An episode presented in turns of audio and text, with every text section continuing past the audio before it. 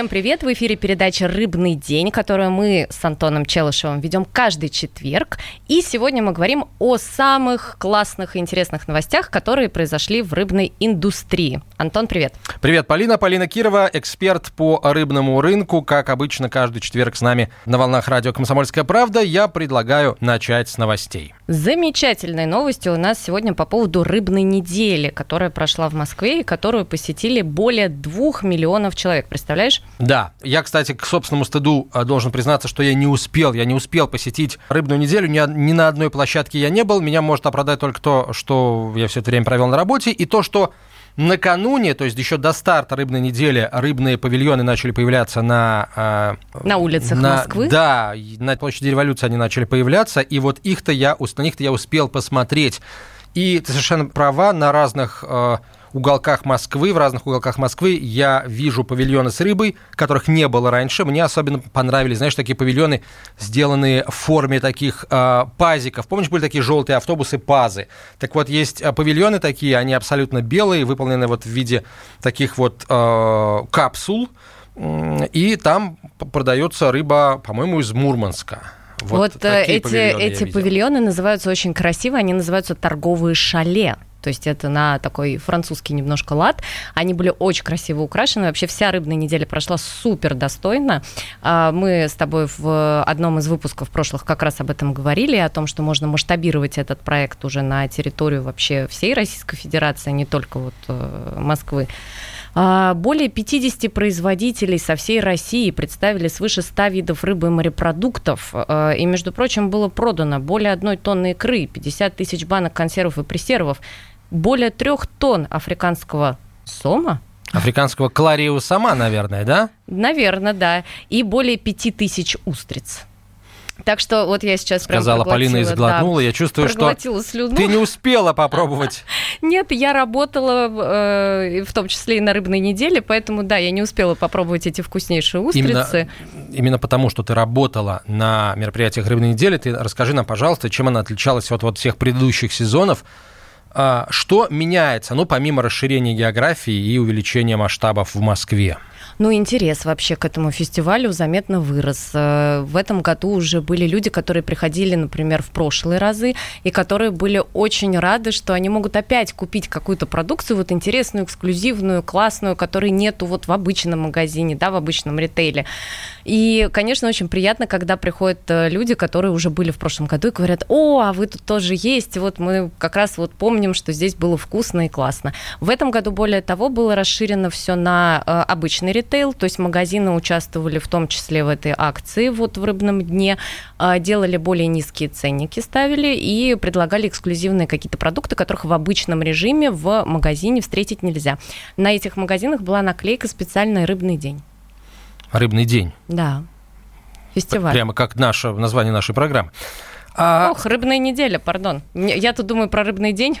Слушай, нам надо в следующем, в следующем сезоне фести- фестиваля рыбной недели принять участие в нашей программе «Рыбный день». По-моему, мы отлично вписываемся. И э, вести прямой эфир прямо оттуда – я не против, на самом деле. У нас вместо прямого, прямого эфира был э, замечательный абсолютно э, опрос всех, кто туда пришел. А, мы, что мы спрашивали, чем мы интересовались? Что понравилось на рыбной неделе? Вообще, какие, какие впечатления, какие пожелания, что купили и что бы хотели еще приобрести? Вот давай послушаем, как же на эти вопросы ответили наши москвичи и гости столицы. Да вообще супер. Все, и икры черные, и красные, и муксун. Северную рыбу набрали, и чир. Все пробовали, все давали. Вы знаете, щучья икра, подкрашенная чернилами каракатицы. Впервые такое. Да, взяли попробовать, говорят, очень вкусная. Понравилось все хорошо, свежие продукты, интересно есть чего поучиться, познавать. Особенно, когда рассказывают по поводу разных разносолов, как солить, как что подходишь, они там все объясняют, рассказывают все технологии, даже спрашиваешь, как, э, что нужно, что нельзя. Цены, в принципе, нормальные. Если э, будет организовывать еще раз, обязательно приду. Корешка вкусная очень. Ну, она такая хрустящая, прям чувствуется, что свежая. Я думаю, что да. это вполне э, молодежное мероприятие, на которое можно прийти с друзьями. Я довольно хорошо знаю такое рыбное. И не, не могу сказать, что меня что-то удивило вот в плане того, что я что-то новое узнала. Но ассортимент, конечно, поражает достаточно большой. Очень хорошо все представлено, организация хорошая. Да, большие очереди. Пока присматриваюсь вот к барабульке, пока ее только вижу такую свежемороженую. В Москве, по-моему, нет ни одного дня, чтобы не было праздника. Мы очень любим рыбную неделю. Мы очень любим рыбу. Мы вообще первый раз и только приехали, поэтому не с чем сравнивать. Продукции много, все интересно, вкусно. Очень понравилось. Все свое, все наше. Так и надо побольше проводить этих мероприятий. Не только в летнее время, но и как бы зимой тоже. Зимой надо пирожки рыбные приготовить, еще что-то, чтобы можно было с чайком попить и Слушай, в общем, вывод э, самый простой, самый очевидный. Э, народу понравилось. Ну, конечно, почему нет? Э, прекрасный фестиваль, прекрасный повод. И в Москве, на самом деле, стояла хорошая погода, в отличие вот от последней недели, когда мы ходим практически все в шортах и в купальниках. А, кстати, кстати, о купальниках, шортах и всем остальном. Вот в эту вот отличную погоду, как я уже говорила, было продано более тонны икры. Большой вопрос э, вызывает э, другое, э, другая наша новость, что в Подмосковье изъяли 10 тысяч банок фальсифицированной икры. Полиция обнаружила цех, производящий фальсифицированную икру, сообщила пресс-служба ГУ МВД по Московской области. А, грустно, печально, но на самом деле, мне кажется, это не такая большая новость. Там открыли всего 500 килограммов сырья для производства икры, пустую тару, крышки. Ну, в общем-то, все то, что необходимо для того, чтобы фальсифицировать этот э, не самый дешевый продукт. Такое случается повсеместно. В Подмосковье таких цехов, на самом деле, достаточное количество. А, и, ну, я удивлена, что из этого делают какую-то такую большую, а, большую сверх сверх это, это печально, потому что, потому что цехов таких много. Всякий раз, когда э, оперативники накрывают очередной такой цех, этому придается действительно большое значение для того, чтобы, э, ну вот у народа, это моя точка зрения лично, у народа создалось впечатление, что вот борьба идет.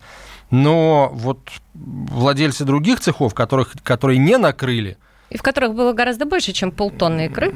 Расслабляются и чувствуют себя более-менее прилично, спокойно до, следующей, до следующего рейда. Если ты Прям помнишь... как студент от сессии до сессии. Ну да, примерно так. Если ты помнишь, у нас была уже передача а, про икру, которую фальсифицируют разными способами. То есть можно подделывать за счет а, более низкокачественного продукта, можно подмешивать старую вместо новой, а можно, например, ее делать из белка или из джуса. И вот здесь вот уже вопрос... Джус Джус – это а, сок натуральной красной икры, но это просто сок. Это просто сок, он не должен стоить как красная икра, он не должен стоить как э, вообще какой-то продукт, который, ну, скажем так, находится в разряде деликатесов. То есть это просто такой субпродукт, который обычно это называется поставить на стечку, который сливают. А То тут есть из него потом можно готовят, да. потом что-то, что-то еще сделать. Можно Вот сделать здесь вот эти вот шарики. Как раз имеется в виду производство фальсифицированной икры. Не то, чтобы настоящую расфасовывали в банке, чтобы там налогов не платить и прочее, прочее. Это именно а, из непонятно чего делали нечто, что в итоге называли красной икрой. Ну вот могли делать еще белковую икру, и это делается уже из белка с добавлением красителей, консервантов, э, не вредная, так же, как и икра из джуса, а, но при этом абсолютно не должна стоить тех безумных денег, которые, наверное, за нее просили. Поэтому надеюсь, что таких цехов будет становиться все меньше и меньше, и, а, и москвичи, и, в общем-то, все кто живут в нашей прекрасной рыбной стране, хотелось бы отметить, смогут покупать икру а, не только на специализированных ярмарках, но и прямо около дома в хороших магазинах. Давай послушаем эксперта, потому что всякий раз, когда такие новости приходят, очень большое количество людей задаются вопросом, а как же правильно определить, да, как же определить икру настоящую от не настоящей. Я про качественную и некачественную уже даже не говорю, потому что тут понять бы, что икра, а что бяка. Так вот, как отличить, как опознать подделку, этот вопрос мы задали представителю Роскачества Яне Ширяевой. Покупая икру, а, в первую очередь стоит обращать внимание на дату производства. Хорошая икра, скорее всего, будет а, расфасована и упакована в те месяцы, когда рыба семейства лососевых идет на нерест. А, процесс этот продолжается всего несколько месяцев в зависимости от вида рыбы. В среднем он начинается с середины мая и длится по октябрь-декабрь. Если на упаковке икры стоит дата, которая не соответствует периоду нереста конкретной рыбы, то, скорее всего, эта икра приготовлена из замороженных кистыков. Лучше брать баночку с маркировкой ГОСТ, и чтобы была отметочка о том, что эта икра произведена на Камчатке и Сахалине. Также выбирая икру в стеклянной банке или на развес, вы можете рассмотреть ее до покупки, это тоже хорошо. А, икринки первого сорта должны быть обязательно цельные, одинакового цвета и размера, также они должны быть э, не слипшимися. При э, переворачивании этой баночки икра не должна моментально начинать ползти по стенкам, э, максимум несколько икринок э, должны упасть на крышечку. А, также, если в магазине стоит холодильник и можно рассмотреть температуру, то лучше покупать икру из холодильника, на котором выставлена температура от минус 4 до минус 6 градусов. А купленную в жестяной банке икру а если вы ее уже открыли, то лучше переложить в другую посуду, потому что вот в этой заводской упаковке не рекомендуется ее оставлять по причине окисления металла. И срок хранения открытой банки икры в холодильнике тоже маленький, всего одна неделя, и это обязательно нужно учитывать при приеме ее в пищу. Это была Яна Ширяева, представитель Роскачества. Друзья, запомните эти простые, понятные советы и, пожалуйста, не попадайтесь. Мы продолжим через несколько минут.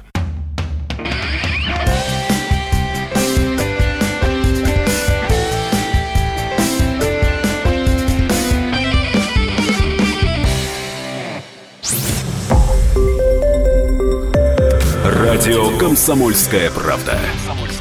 Более сотни городов вещания и многомиллионная аудитория.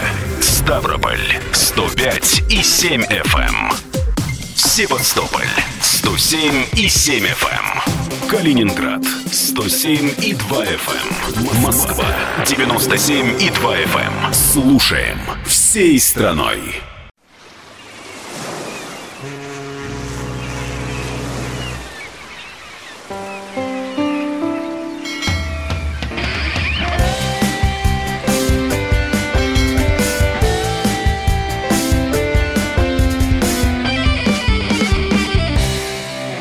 Это снова мы, программа «Рыбный день» и Антон Челышев. И Полина Кирова, эксперт рыбного рынка. Сегодня у нас много новостей, одни из них хорошие, другие не очень. Э, активно это обсуждаем. Из хорошего. В Мурманской области цены на рыбу снизят на треть. Ура! Ура, товарищи! Наконец-то мы будем есть хорошую вкусную рыбу на новом рыбном рынке. А, и ассортимент будет тоже шире. Повезет пока только жителям Мурманской области. По договоренности с региональными властями одна из торговых сетей Заполярья снизит цены на рыбопродукцию на 30%. Это, конечно, интересный проект. Посмотрим, что будет с мурманской рыбой конкретно там. А, рыбный рынок – это вообще, я считаю, идеальная история. Жаль, что его нету в других регионах. То есть, естественно, в Мурманске его строят, там на Дальнем Востоке есть рыбные рынки. Но специализированного такого огромного, вот как токийский, например, рыбный рынок у нас, к сожалению, пока нет. Пока вот я не очень понимаю, кстати, почему. Ну, видимо, это не соответствовало там нашим обычаям делового оборота, ну, в советское время, потому что в российское время-то это было вполне себе нормальное, обычное явление. В регионах, где рыбу вылавливали, это далеко не всегда прибрежные регионы были, да, и на Волге тоже было много а, рыбных рынков а, по всем как бы, крупным городам, которые на Волге стоят. А по поводу Мурманска, ну, прекрасная новость с моей точки зрения. Другое дело, что э, речь здесь идет не о том, что вот, ну, создались такие условия, да, что рынок сам так решил, да, и на 30% э, стоимость рыбы снизилась благодаря там принятым определенным мерам. Это все-таки такая рукотворная история. Мы знаем таких историй большое количество, ну, которые да, принимались в том числе в масштабах сеть. всей страны. Вот, но надолго их не хватало. Посмотрим, как получится в Мурманске. Было бы здорово, чтобы хотя бы а, на территории одного российского региона, богатого рыбой. Рыбу можно было покупать не задорого, э, мы вообще бы тоже хотели, мы, и другие наши слушатели, которые нам пишут э, постоянно, что рыба где-то дорого стоит и не такого качества, как они бы хотели, нам бы всем хотелось, чтобы рыба подешевела процентов на 30 э, кому бы обратиться только вот с этой прекрасной идеей. А, я что хотела тебе сказать по поводу мурманского эм, по поводу мурманского кластера вот этого. Сейчас э, делают из мурманского порта такое какое-то вот э, порт события для того, чтобы вернуть туда вот сюда, чтобы они заходили больше, чтобы они заходили чаще, чтобы они платили, как мы с тобой уже говорили, все налоги и сборы э, и таможенные пошлины. И на самом деле, если будет вот этот вот рыбный рынок, может быть, это и привлечет, может быть, это будет такой своеобразный, знаешь, завлекаловкой для тех судов, которые туда сейчас не заходят. Но это, конечно, должен быть более комплексный подход, нежели одна торговая сеть, которая участвует в а, данном эксперименте. На Дальнем Востоке, кстати, была похожая ситуация, а, но как-то вот э, пиар-компания была достаточно слабой, и, ну, кроме Дальнего Востока, наверное, никто об этой акции не узнал. Надеюсь, что здесь уже про Мурманск мы будем знать гораздо больше, а, и вскоре это распространится не только на них, но и вообще на всю территорию нашей необъятной страны. Еще одна хорошая новость. Ты же любишь рыбачить, правильно? Да, очень. Вот, я думаю, что многие наши слушатели тоже любят э, рыбалку. Жителям Сахалина и Курил разрешили свободный вылов лосося в 44 отведенных местах, между прочим. Это прекрасная э, новость, потому что понятно, что Сахалин и Курилы – это места, где лосося ловят в промышленных масштабах, там крупные компании работают, а, рыболовные, но местные жители тоже должны иметь доступ к местам, причем к тем местам, где рыба есть, а не где ее там надо, знаешь, как э, горошину в супе единственную искать маленькой ложкой. Вот, вот э, пишут, что более 40 мест свободного вылова лосося появилось в 15 муниципалитетах Сахалинской области для местных жителей. А вот эти 40 мест, они, просвети меня, пожалуйста, они... Э, это по остров Сахалина, Курильские острова, вот по всем, по всей Сахалинской области. Но это они... такие рыбные места или это просто... Да-да-да, это там участок берега э, реки там или участок береговой линии озера, может быть, какой-то прибрежный морской участок, где можно выходить в море там на, на, на лодке, я не знаю, там на расстояние не более там, километра от берега и ловить рыбу. Есть, конечно, ограничения, да, о них сразу говорилось, что будут ограничения, эти ограничения в законопроекты вошли. Не более трех экземпляров рыбы, э, либо до 5 килограмм рыбы на человека, но в сутки. То есть каждый день можешь вылавливать либо по 3 рыбины, либо по 5 кило. До трех экземпляров рыбы. То есть 3 рыбины или 5 килограммов, да? Да. Для собственного потребления. Да, а да, как да. понять, для собственного потребления я ловлю или нет? Слушай, ну с этим, конечно, никогда не разберемся, потому что а, кто-то может поймать и продать соседу, который не ловит, а рыбу хочет есть. Поэтому здесь главное, видимо, не а, то, на что человек рыбу пустит, да, как он ее потребит, а все-таки главное это количество. А если я поймала одну огромную рыбу, и она весит, например, вот не 5 килограммов, а, например, там 6? Что ну, это меня тоже такой вопрос волнует, но, скорее всего, да, до 3 килограммов, то есть до 3 экземпляров, либо до 5 килограммов. Если ты поймал 3 экземпляра весом в 15 килограммов, но 3 экземпляра, получается, имеешь право их изъять. Для собственного пользования? Да. Ну, вот видишь. Но тут, конечно, смотри, тут есть тонкость, я бы не стал это утверждать, конечно, нужно разобраться с с теми, задать этот вопрос руководству регионов дальневосточных, собственно, Сахалинской области. И э, ответ, я полагаю, здесь будет совершенно однозначно, либо действительно либо три экземпляра рыбы, вне зависимости от веса, либо там до 5 килограмм в любом количестве хвостов. Прекрасно. Я предлагаю нам с тобой отправляться на рыбалку. Вот э, Дальний Восток ждет нас, Сахалин ждет нас. Э, мы будем ловить с тобой много рыбы и использовать это для своего ну, потребления. Ну, много. До 5 килограммов в сутки это не так уж и много. Ну, ты же не съедаешь 5 килограммов рыбы? Не съедаю, не ну, съедаю. Вот. Я вообще практикую поймал, отпусти. Интересно, а, практикуют принцип, ли это принцип. наши слушатели рыбаки? Ну, Есть ли у нас такие, я полагаю, что... Нет, на самом деле, я знаю, что очень много, все больше людей, простите, практикуют именно такой подход, потому что ну, есть люди, которые рыбу ловить любят, а вот э, есть ее не очень любят. И они поймали, отпуск, поймал, отпустил. Э, если рыба ни, никаких травм не, не получила в процессе вываживания, то это отличный способ сберечь эту рыбу для будущих поколений, потому что она потом еще не раз принесет потомство, десятки, а то и сотни тысяч кринок, мальков и, возможно, э, даст э, рождение новой целой популяции. С другой стороны, представляешь, если у тебя попалась какая-нибудь страшная рыба, и ты не знаешь, что с ней делать, и готовить ее ты не умеешь, а она вот э, почему-то у тебя на крючке. Наверное, наверное, тогда не очень хочется ее нести домой, и хочется ее выпустить и как-то вот э, и как-то вообще распрощаться с ней. На самом деле есть такая не очень симпатичная рыба, может быть, ты о ней слышал, называется зубатка. Да, конечно, слышал. А, Я даже ее ел. У не нее очень некрасивая морда, и чаще всего, когда ее выкладывают на прилавок, э, Никто если- не берет. А, Ты знаешь, если в других, э, у других рыб можно еще предположить, что они будут продаваться в виде тушки, то как бы вот зубатка, она э, с головой ее найти, это большая-большая редкость, потому что она настолько несимпатичная, что люди просто пугаются. То есть Поэтому не то, что не берут, не подходит даже.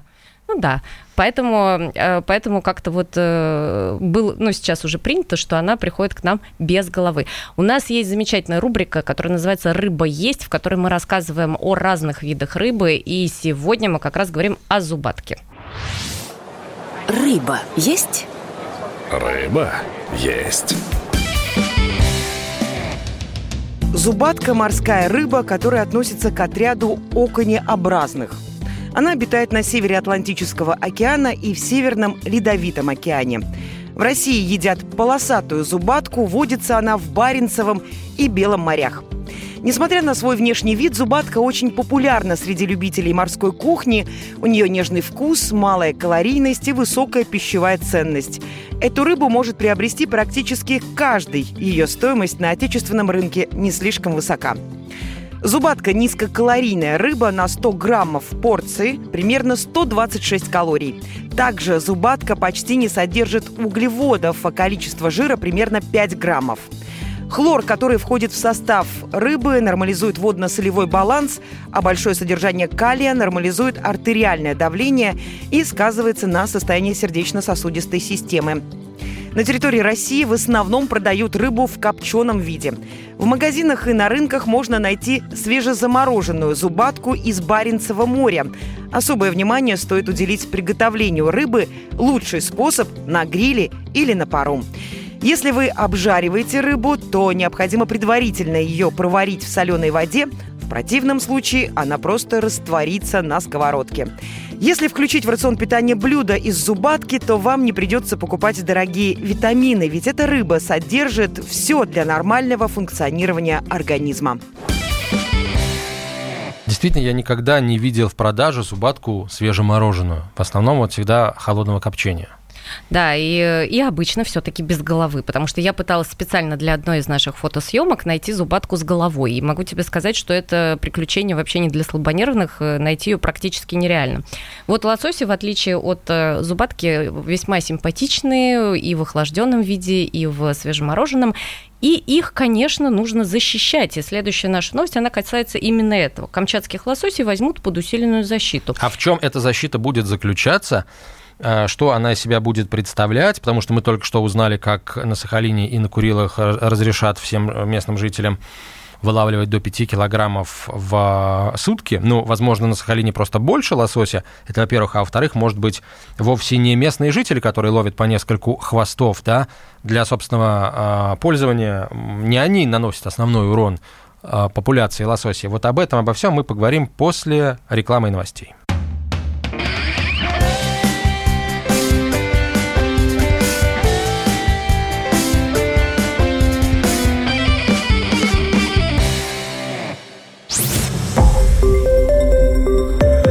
Радио «Комсомольская правда». Более сотни городов вещания и многомиллионная аудитория. Иркутск 91 и 5 FM. Красноярск 107 и 1 FM. Вологда 99 и 2 FM. Москва 97 и 2 FM. Слушаем всей страной.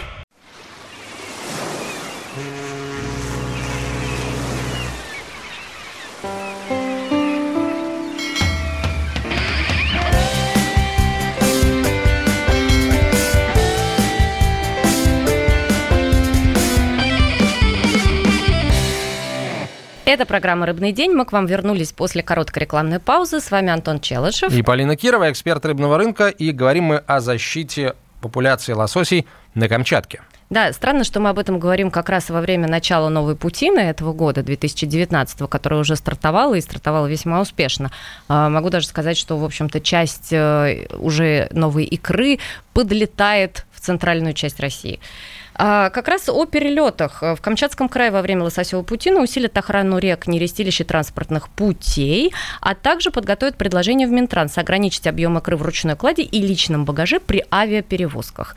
С одной стороны, вроде казалось бы, да, правильное какое-то решение, но э, личная кладь и э, ручная кладь и личный багаж при авиаперевозках – это не основной э, формат, в котором перевозят, э, например, икру с Дальнего Востока там, в европейскую часть России. Э, перевозят это в основном карго. Да, кто-то с собой это тоже везет, но это гораздо меньший объем. На что направлено, конечно, понятно, но э, насколько это будет эффективно, посмотрим.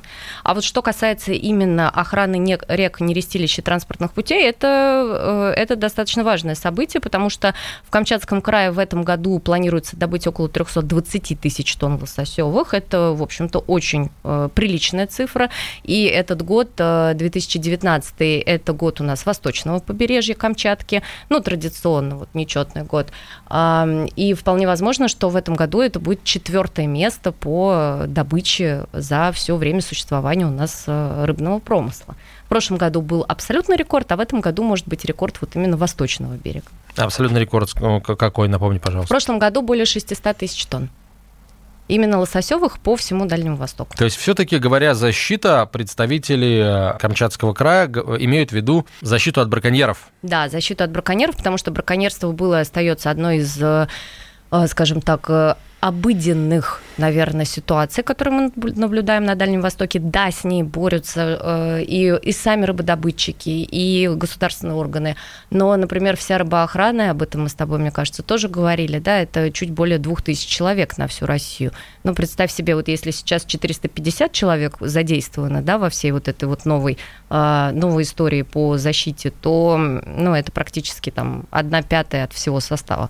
Поэтому, да, будет очень усиленная охрана. Будет 69 э, круглосуточных стационарных постов э, и 33 мобильные группы. Как я сказала, более 450 человек будет задействовано. Это такой приличный, в общем-то, объем для рыбоохраны и для всех э, смежных органов, которые занимаются именно вот браконьерством. Ну, а следить они будут за тем, чтобы браконьеры не могли доставить нелегальную продукцию в Елизовский район и, собственно, в Санкт-Петропавловск-Камчатский, чтобы предотвратить дальнейшую транспортировку уловов за пределы Ну да, Елизово это края. аэропорт, оттуда вылетает, в общем-то, большой достаточно объем, э, ну, назовем это браконьерской икрой, конечно, по документам она не всегда браконьерская, да. По документам быть... она вся идеальная, просто Да, это печать. может быть и неплохая даже такая продукция, но да, поэтому Елизово, естественно, они берут под строгий контроль, это главный аэропорт э, Камчатки, э, который снабжает всех и вся. Посмотрим, что будет в этом году. Я лично, как человек, который радеет за отрасль и радеет все-таки за, и, и за лососей, за наших тоже, я надеюсь, что с браконьерством будем бороться более успешно и достигнем больших результатов, чем в прошлые годы. Сообщение о дополнительных мерах защиты популяции лосося на Камчатке и о ходе путины мы попросили прокомментировать руководителя Северо-Восточного территориального управления Росрыболовства Александра Христенко. На Дальнем Востоке, в частности в Камчатской края стартовала с 1 июня лососевого путина. Улов, по прогнозам науки, обещает быть значительным. В течение последних нескольких лет мы отмечаем, что выловы тихоокеанских лососев имеют тенденцию к увеличению. И это связано с целым комплексом предпринятых мероприятий. Это и обмен э, дрифтерного промысла, это и оперативное реагирование промыслов региональной комиссии по анадромным, и также это искусственное воспроизводство лосося. Мы в этом году усилим наши рыбоохранные мероприятия в связи с подходом э, большого количества лососей и также с тем, что увеличены таксы за, по ущербам, нанесения ущерба водно-биологических ресурсов. И мы предполагаем, что противодействие будет ощутимо. У нас в прошлом году были зафиксированы случаи э, нападения на... В этом году уже был тоже один случай, и мы усилим эти мероприятия. Это был Александр Христенко, руководитель Северо-Восточного территориального управления Росрыболовства. На самом деле, поначалу я хотел призвать наших слушателей не покупать икру, если вы точно знаете о том, что она а, выловлена браконьерским способом, прочее, прочее. Наверное, такие призывы а, правильны там, с государственнической точки зрения, но ведь есть и другая сторона медали. Многие люди, которые живут на Камчатке и имеют возможность ловить рыбу Ну да, можно сказать, ловить икру, потому что рыбу ловят для икры, к сожалению, рыбу выбрасывают регулярно, да, достаточно часто. Они, может быть, и готовы были бы получить статус индивидуального предпринимателя или создать небольшую компанию – и попытаться получить право вылова этой рыбы, но мы знаем, что э, это очень сложно, я так аккуратно скажу, это непросто, да, кто-то скажет сейчас, что это в принципе невозможно, если ты там попытаешься засунуть свой маленький носик там, где уже э, сплотили свои тесные ряды жирные коты компании крупной, да, то ничего не получится. Вот, поэтому браконьерство – это следствие и вот этого тоже, с моей точки зрения. Ну, я а вообще очень, очень, э, знаешь, с большим пиететом отношусь и к крупным котам, как ты их назвал, да, и также к любым предпринимателям, которые хотят, хотят войти вот в нашу рыбную отрасль. Я вижу сейчас очень много э, проблем для тех, кто хочет заниматься малым бизнесом именно в рыбной индустрии, и на данный момент я считаю, что это, ну, такая какая-то недопустимая ситуация, потому что я вижу интерес, я вижу людей, которые хотят работать с рыбой, да, может быть, это не те, кто ее вылавливают, может быть, это не те, кто живут в прибрежных зонах, да, но э, это люди, которые хотят этой рыбой торговать, которые хотят ее продавать, покупать, вообще разбираться в ней. И на данный момент на государственном уровне для вот этих людей, вот для малого бизнеса, для предпринимателей поддержки не очень много. То есть она сейчас направлена все-таки на таких э, крупных гигантов, на крупных представителей этого рынка на глубокую переработку, на прибрежную переработку, на судостроение, а, на вот вещи такого формата. Про малый бизнес, к сожалению, в рыбной отрасли чуть-чуть как-то, вот знаешь, не то, что забыли, но, наверное, отставили его в сторону. А, я как представитель, собственно, вот людей, которые заинтересованы в этом малом бизнесе, да, и которые заинтересованы и во франчайзинге, и в ритейле, и в открытиях этих магазинов, могу сказать, что с этим на самом деле нужно что-то делать, потому что интерес у населения вообще всей Российской Федерации к этому есть, а какой-то вот глобальной поддержки на, вот, на высоком, на должном уровне ее на данный момент нет. Но зато, а, зато есть поддержка тех, кто привозит нашу российскую продукцию на прекрасные выставки и фестивали.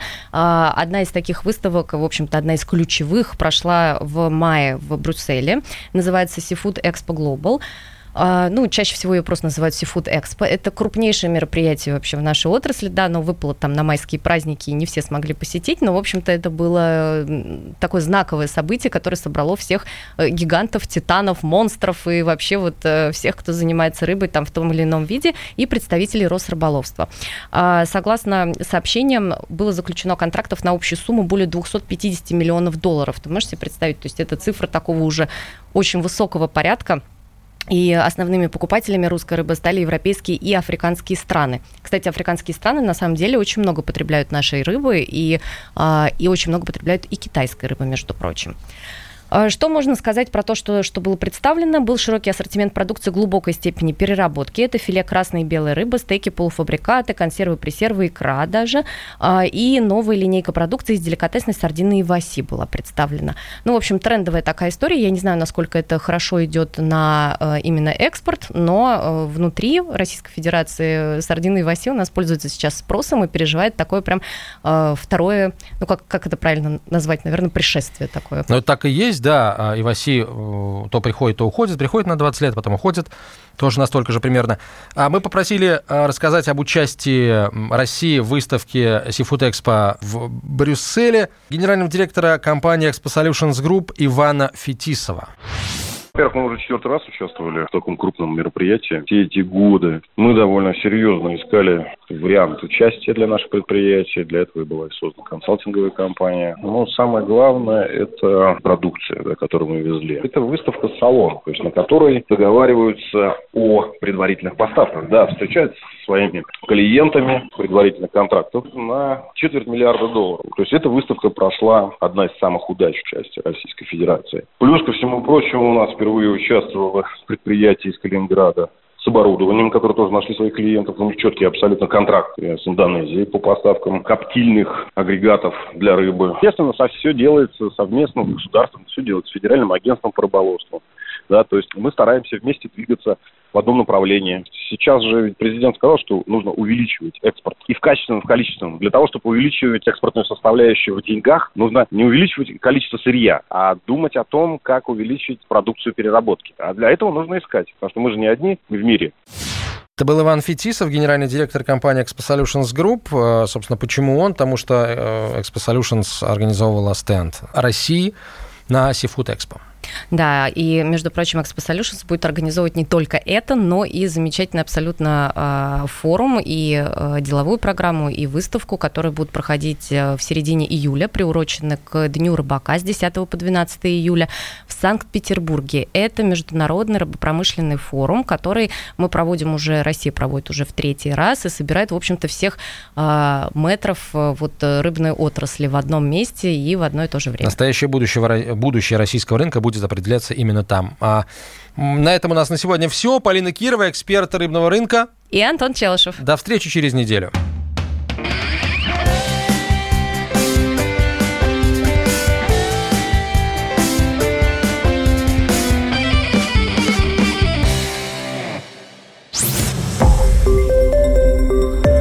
Радио «Комсомольская правда».